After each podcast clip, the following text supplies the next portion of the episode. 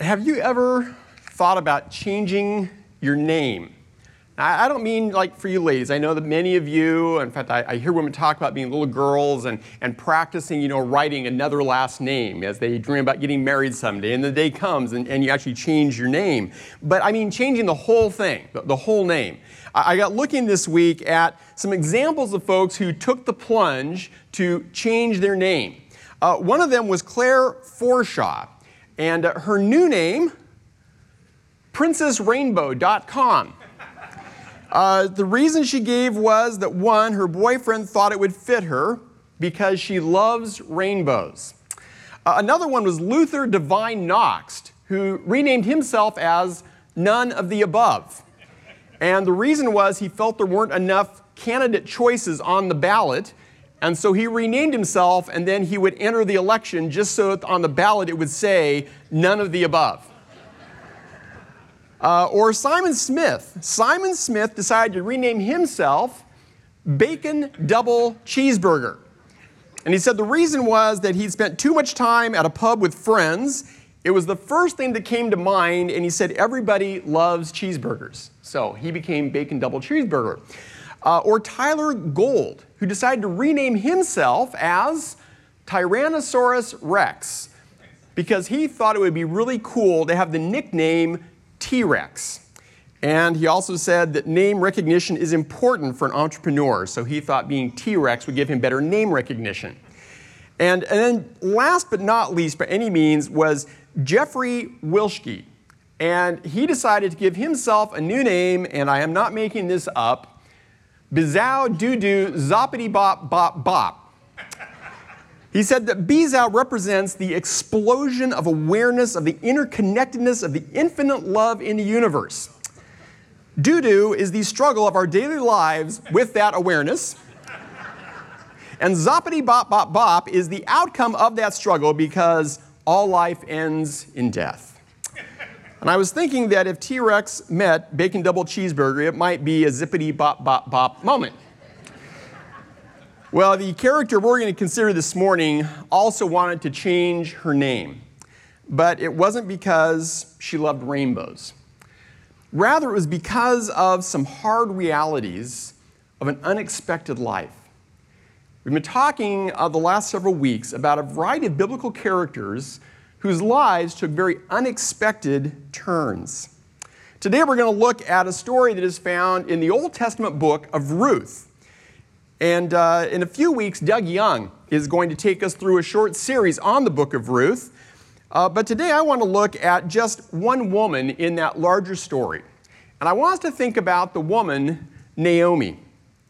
So we're going to read the first seven verses of the book of Ruth. Here we go. In the days when the judges ruled, there was a famine in the land, and a man of Bethlehem in Judah went to sojourn in the country of Moab, he and his wife and his two sons. The name of the man was Elimelech, and the name of his wife Naomi, and the names of his two sons were Mahlon and Chilion. They were Ephrathites from Bethlehem in Judah. They went into the country of Moab and remained there. But Elimelech, the husband of Naomi, died and she was left with her two sons. These took Moabite wives. The name of the one was Orpah, and the name of the other Ruth. They lived there about 10 years. And both Mahlon and Chilion died, so that the woman was left without her two sons and her husband. Then she arose with her daughters in law to return from the country of Moab, for she had heard in the fields of Moab that the Lord had visited his people and given them food. So she set out from the place where she was with her two daughters in law, and they went on the way to return to the land of Judah. Huh, private relay is unavailable. Interesting what shows up on your screen. Well, what do we learn from these opening sentences of the book of Ruth? Well, well, the time frame we're told is during the age when Israel was ruled by judges. In other words, it's before Israel had become a monarchy. The story of Ruth is a story of hardship. There is a famine in Israel, and it's severe enough that people are being forced to leave their homes in search of food. And among those famine refugees is a young couple, Elimelech and Naomi, and their sons. And I'm sorry, last week I told you what I think of when I see the name Salmon. I just got to tell you, whenever I see the name Elimelech, I can't help but have this thought.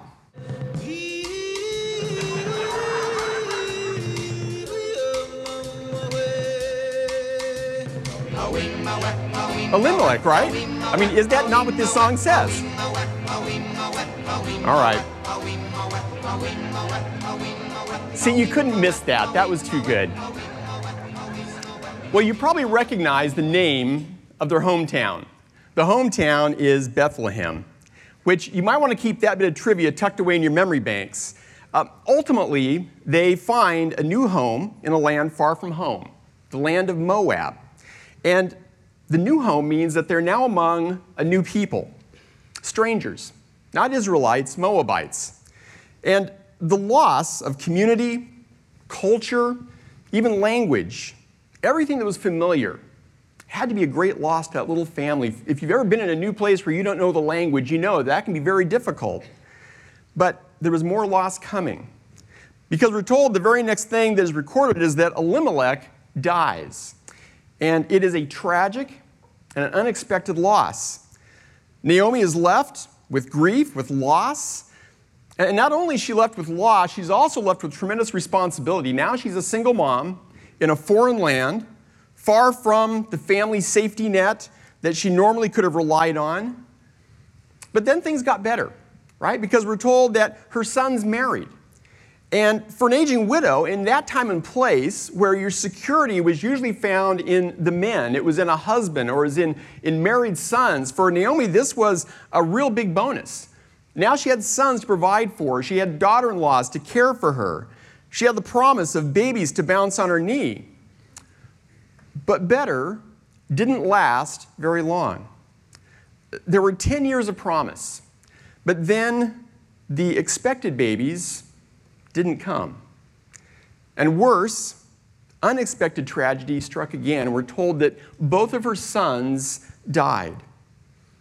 We don't know how. Maybe it was disease.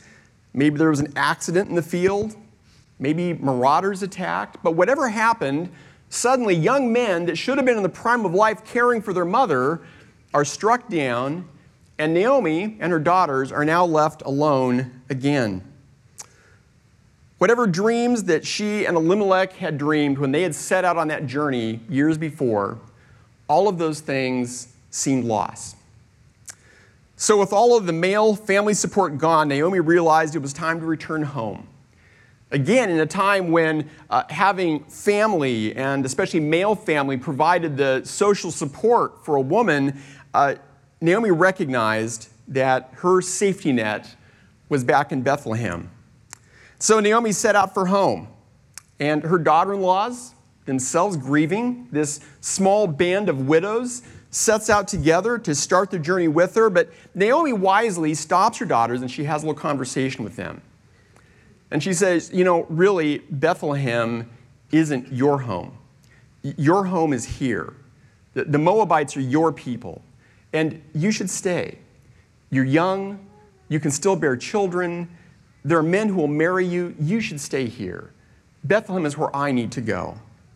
And one of the daughter in laws, Orpah, listens and agrees, and so she bids Naomi a tearful farewell and she returns to her people. The other daughter, Ruth, does something surprising. She says, No, I'm not going to stay here. I'm going with you. She said, Now your people are going to be my people. Your God is my God. And the story of Ruth Naomi is a beautiful story of love and dedication. Well, when they get back, they become instantly the talk of the town. It says that when they came to Bethlehem, the whole town was stirred because of them, and the women said, Is this Naomi? Now, don't forget that Bethlehem was a small town.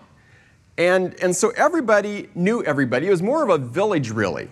Uh, nobody came into or out of town without everybody noticing. Uh, it's been at least 10 years, probably more, since Naomi left, but uh, all the old timers still know Naomi. Uh, it reminds me of an incident years ago when Burnett and I were living in Los Angeles. We came home one Christmas and brought some good friends of ours home as well. And they had spent years living in LA, the big city. They'd never been in a really small town like Sequim. And back then, Sequim was a lot smaller. And they couldn't get over the fact that everywhere Burnett and I went, people said hi to us, even though we'd been gone for several years. We go to the grocery store. We were out cross country skiing and ran into people that it was the girl that I walked with at graduation. And, and they just couldn't get over that we knew everybody in town. The story got better when we flew back home. They flew home ahead of us. They came to meet us at the airport in Orange County. Back then, you unloaded directly off the plane to the tarmac. And as we're coming off the plane, we see our friends standing in the crowd of people there to meet us. I kid you not, three people in front of them is a guy that I graduated from Sequim High with. He goes, Tim, I go, Brent. Our friends just shook their heads. They're going, it's incredible, you know? um, but that's what it would be like for Naomi going back to Bethlehem. Everybody knew Naomi. And folks started talking. You know, what's she doing back here? Where's Elimelech? Where are the boys? And who's that young woman that's with her? But Naomi has news for them. The news is that she is changing her name. It was her way of saying, I'm not the same woman who left here. The unexpecteds in my life have changed me. They've changed the way I perceive myself. They've changed the way that I want you to perceive me. They've changed the way even that I perceive God. She said to them, Do not call me Naomi. Call me Mara, for the Almighty has dealt very bitterly with me. To really understand the significance of that name, you need to know a bit about Naomi's original name and a bit of Israel's history. Naomi's name means pleasant. It was a, a, name, a sweet name given by loving parents to a sweet little girl. But Mara is not so sweet. The first time we hear that name in the Old Testament is in the book of Exodus. And it comes in the aftermath of Israel's escape from Egypt by way of the Red Sea. Here's that story.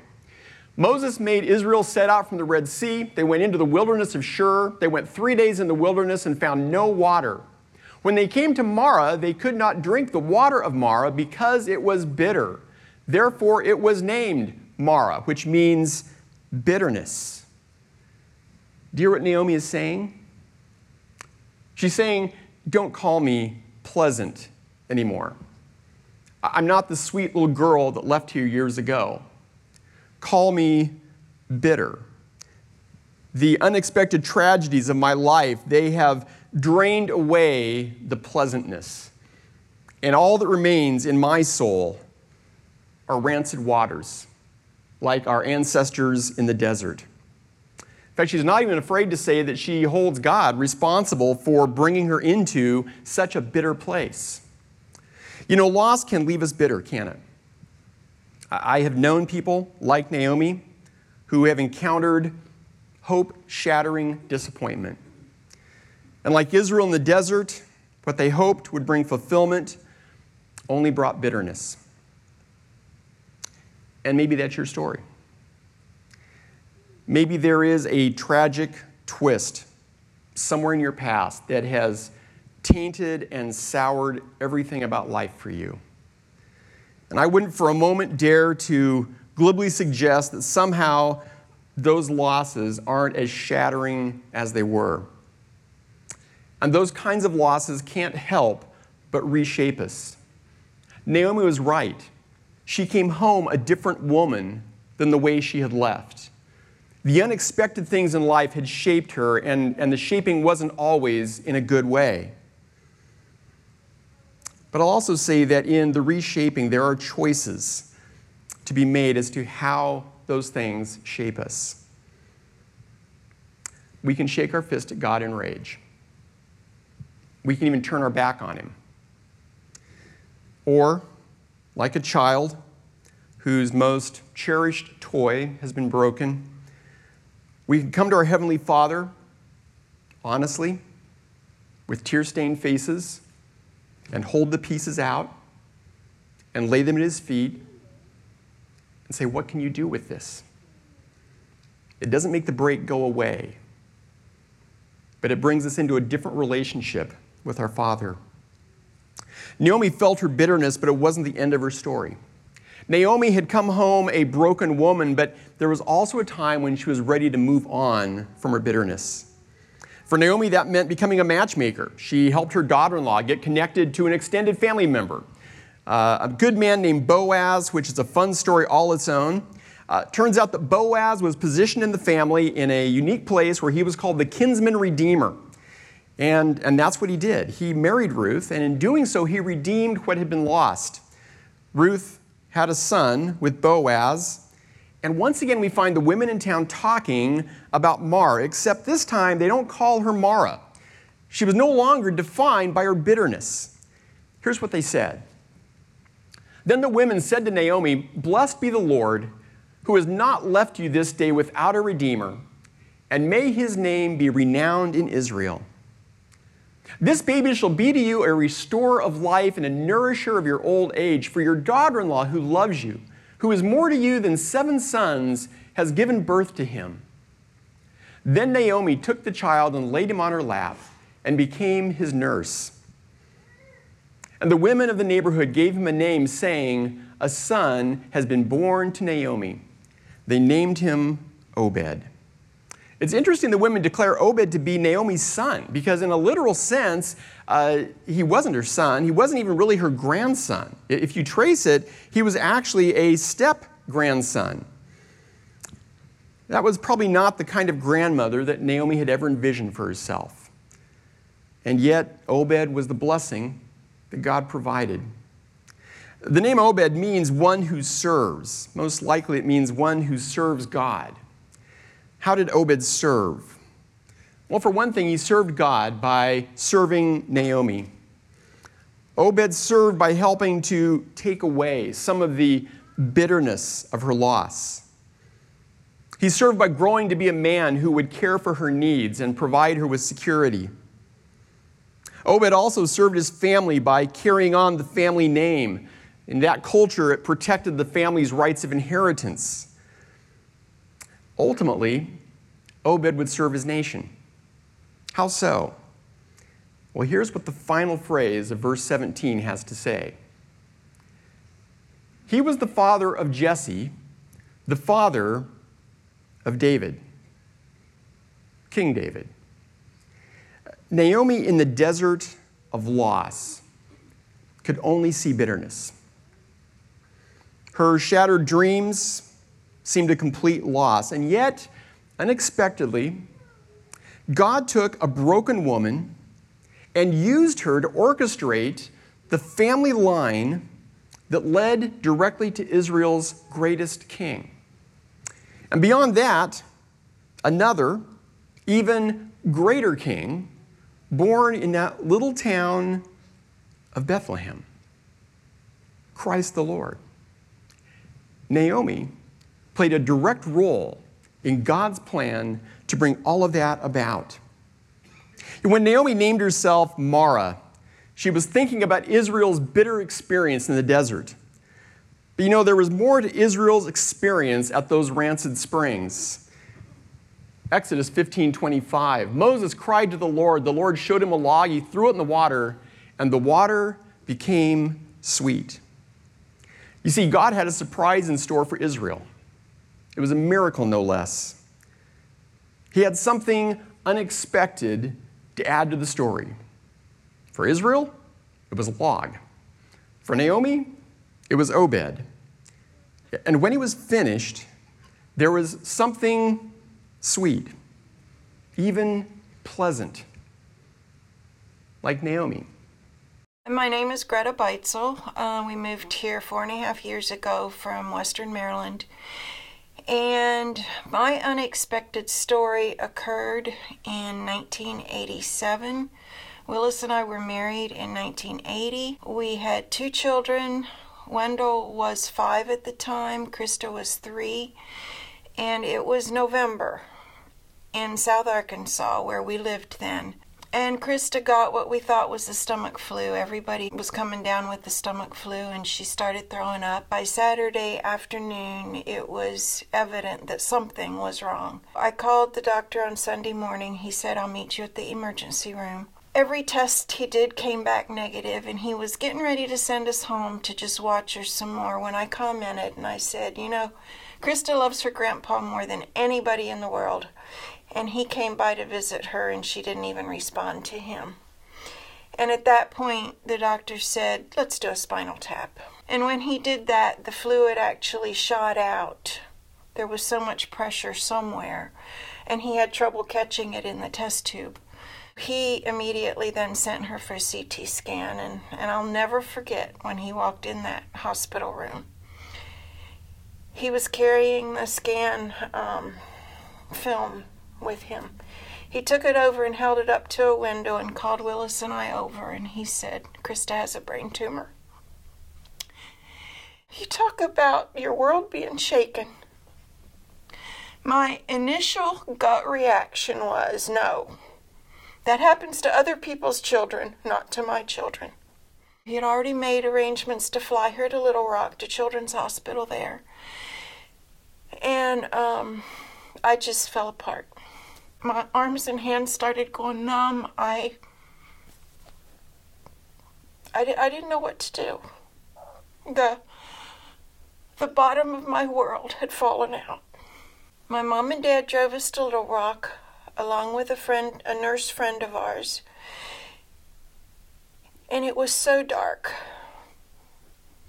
It was just so dark, literally and figuratively. That night, our friend Lucy stayed with Krista in the hospital, and the four of us went to a motel. And I, I thought, there's no way I'm going to be able to sleep. But as I laid in bed, God gave me a vision, a dream. Call it what you want. I know it was from God. And I saw a picture, a map of the United States. And there were strings from every state all over the United States going up to God and coming back down around Krista's hospital bed. And I knew at that point that God had this. God knew. The next morning, we met with the doctor, and they did lots of tests. On Tuesday, she had her first surgery. When they came and said we could go back to see her after this five hour surgery, um, Willis went back first. And when he got close, she saw him coming. And she said, Daddy, pray for me. So we knew she could see. She wasn't paralyzed. God gave me a verse in those early days, and it was Joshua 1 9, which says, and this is my paraphrase Be strong and courageous, for the Lord your God will be with you wherever you go. I hung on to that verse with all my being. I still do. And it was some time after that that I just felt this cloud descending over my head, and I, I didn't know what it was because I really didn't feel like I was doubting God. I didn't feel like I didn't trust Him. I didn't feel like I was depressed. I just didn't know what it was. And then my mom and I went to a women's weekend meeting, and I had opportunity to share with the speaker. And she came back to me later and she said, Greta, I really believe what this cloud is you're talking about is grief. You're grieving the loss of a normal child. And as soon as she said that, it made every bit of sense in the world to me. We decided after several years that we would make a move to Maryland. My parents were in Arkansas and we had a lot of friends, but we had no other family there. Willis had 10 brothers and sisters in Maryland, large extended family. Wendell had cousins there, and we knew that the family support group would be so much bigger there. But at the same time, it was too hot for Krista in Arkansas because apparently her temperature thermometer got messed up during the first surgery and she didn't sweat. So summer times were just brutal, and I had to keep her in the air conditioning all the time. So in 1992, we made the move to Maryland. Before we moved, Dr. Chadduck wanted us to have another MRI done. Well, when I talked to him that two weeks, before we moved to get the results of the MRI. He said he wanted it repeated, so I reminded him that we were moving. And he said, Oh, that's right. Where are you moving to? And I said, Western Maryland. He said, Well, how far is that from Gaithersburg? I honestly wasn't 100% sure, but I thought that it was about three hours. So I told him that, and he said, Well, I'm moving to Gaithersburg. I'm going to be chief of pediatric neurosurgery at Children's National Medical Center in Washington, D.C. I said, Can we come see you there? He said, Yes, I'll take her records with me. And you know, never in a million years, in all the different ways I imagined God could have answered my prayers, that wasn't one of them. I never pictured him moving the doctor across the country with us. Within two weeks of when we moved, he moved. So we had the same doctor, and, and that was just more proof to me that God's got this. No matter what happens, God loves Krista more than I do, and I can trust Him to do what's right. And during this time, Krista was becoming more and more Christ like. She had something special going with Jesus that I hope to attain to, but probably never will this side of heaven. We were getting stories from her teachers at school, preschool, kindergarten.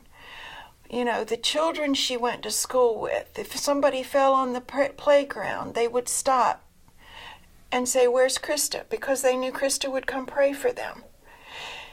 The, the kindergarten teacher who was trying to have practice for um, a Christmas play, and it was just, the teacher told us later, she said the kids were out of control. She said, I, I, I didn't know what to do. And she said, Krista came up to me and said, Miss Becky, we need to pray. And she said, before I could even look around or acknowledge it. Krista had her hands up and was, was praying a prayer about God, Miss Becky needs help. And, and, you know, make the children listen to her. And she said everything settled down. So Krista was somehow developing this relationship with Jesus that we didn't know. I mean, it, it was overwhelming almost to us. This went on for about eight and a half years. She had four different surgeries during that time. Her relationship with Jesus kept getting more and more. She would have long, extended times when she would play with her, play by herself, and she would talk. And I always assumed she was just talking to her dolls that she was playing with. But one time I got close enough to realize that she wasn't talking to her dolls, she was having conversations with Jesus. She never complained, but she would say, Mommy, I just can't wait until I can go to heaven and play with Jesus. And her desire for heaven was just growing more and more. And her second surgery was in 92. In 1994, she had to have a third surgery. This time, before the surgery, she had a seizure and was put on a vent when was in ICU on a vent for like four weeks. I would sit in ICU and I would look at other children and, and I would I would find things to be thankful for. That's how God got me through. There was always something I could find to be thankful for, no matter how bad it was. Some of our, our friends in Arkansas had made a um, part of a tape, a cassette tape, which dates all of this, um, with some of Krista's favorite praise songs on it. And we had that in ICU with us, and I would play it. And I wished so much I had had him do more because it'd play half of a thing, and then I'd have to rewind it to the beginning of the tape again. Um, but that tape was played so often in ICU that the doctors and nurses were singing along with it as they would walk past her cubicle. The testimony she left everywhere she went was just incredible.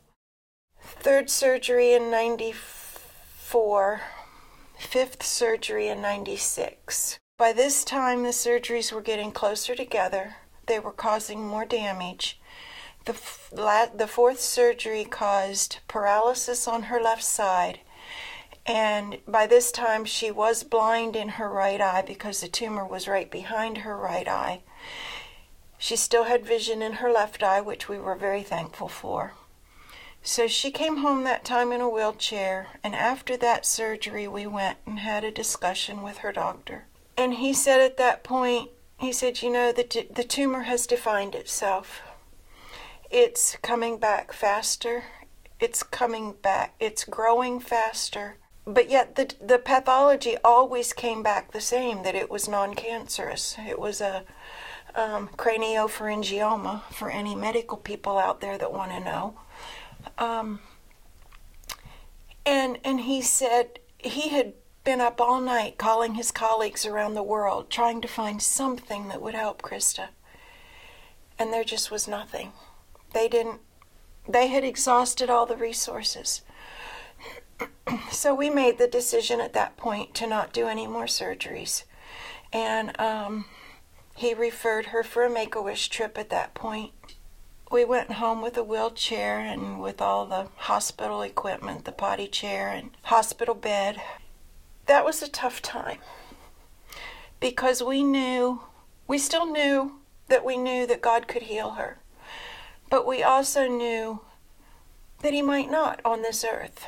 He might take her to heaven, which is really what she wanted. So we went home and our life slowed down significantly. But yet she always wanted to go to church. She always wanted to go to the kids club at church. The one one Sunday night it was 20 below 0 and it was snowing and blowing and the heater was out in our van and she wanted to go to kids club at church. So we bundled her up in all the blankets we could find and Willis took her to kids club at church. We don't have one regret that we did dumb things like that that to some people looking in would have seemed ridiculous to take our wheelchair bound daughter in negative 20 degree weather to church, to kids' club. But we don't regret that at all. It was the right thing to do. When she started throwing up again, we knew that the tumor was probably back. Her doctor had retired by this point, but he had given us his home phone number and said, Call me. We had an MRI done, had the results sent directly to Dr. Chadduck's house. He read it, called us. He said the tumor's back bigger than ever. So at that point, we signed up with hospice. We told her, we said, Krista, sometime you'll probably go to sleep, and when you wake up, you'll be with Jesus in heaven. She got a couple tears in her eye, and she said, Well, Mommy, I'm going to miss you. I said, Krista, you might miss me, but you it won't make you feel sad because there aren't any sad feelings in heaven. Then we told her that Marina wouldn't be able to come anymore, the physical therapist, because uh, insurance wouldn't pay for her. She broke out in heartrending sobs. She was like, I am perfectly fine with going to heaven, but don't take my friends away in the meantime. When I told Marina this. She said, Greta, I'm going to keep coming. I said, Well, Marina, we can't pay you. She said, I don't care. She said, I need it for me. I need it for Krista. Up until Krista died, she was there three times a week, just like she always had been, and Krista was just thrilled beyond herself. We had lots of help. We had friends come and spend the night because Krista didn't sleep through the night. And the night she died, we didn't expect it that quick. It was um, the the nurse was there, and we were discussing how we were going to give her Krista her meds because she had apparently gone into a coma that afternoon. When Chris went back to check on Krista before she left, as soon as I saw her face, I knew. I said, It's not going to be long, is it? She said, No, it won't be long. By that time, there was almost a relief, and that I say that carefully because that isn't what a mother should say when her daughter dies. But I had watched her suffer for almost nine years, and it was it was a relief knowing that she was in heaven with Jesus. When we um, had the viewing, a lady came through and she grabbed my hand and she looked me in the eye and she said, It never goes away. I literally wanted to physically distance myself from her. I almost felt like I could see the devil beaming out of her eyeballs. I asked Willis about it later, and he said, Yeah, she lost a child and she's never gotten over it. And she has just turned very bitter. I vowed right then and there that that would never be me. And I said, God, if you can use me in any way to help any other mother or family going through what I have gone through, please use me. And you know, God has honored that through the years. God has led us to a lot of people that we have been able to pray with, be friends with. One family we walked very closely with. Their daughter was diagnosed with brain cancer, and we we walked very closely with them. Became almost part of the family through that. That was hard. It was like I was living through it all over again.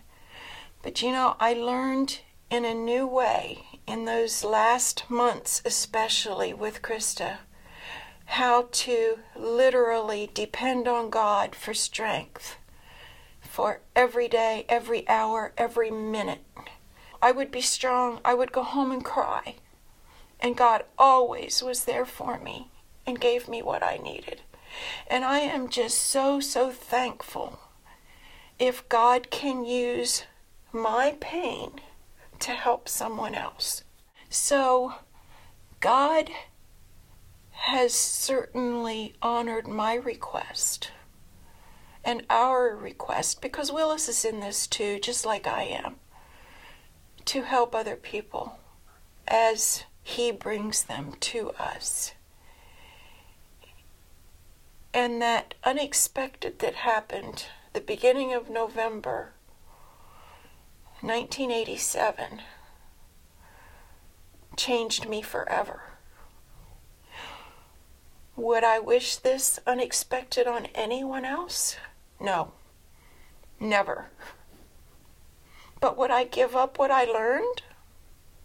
No, I wouldn't give that up either. It's too precious, and God has been too real through all of it to want to give it up. Well, Greta, thank you for sharing your story. I want to finish this morning by doing something a little bit different. Because in a group this size, there may well be someone who is carrying your own Mara. You've got a bitterness that has been sitting there for a long time. And, and maybe this morning God has spoken to you and He said, I, I would like to take the Mara and I'd like to give you Obed. I'd like to start that process of healing. And I don't want you to leave here without the opportunity to open your hands to receive His grace. So I've asked some of our leaders, including Willis and Greta, to come up to the front as we're closing the service and be available here. And if you would just like to come and pray with someone, we're not going to have the answers for everything here, but, but we will pray with you to the one who does have the answers. So I'm going to invite the worship team to come up. They're going to lead us in a closing song. And then I'll come back, we'll close the service. And if you would like to come and pray, then please do that. Don't, don't leave this morning with Mara. Ask God to bring you Obed.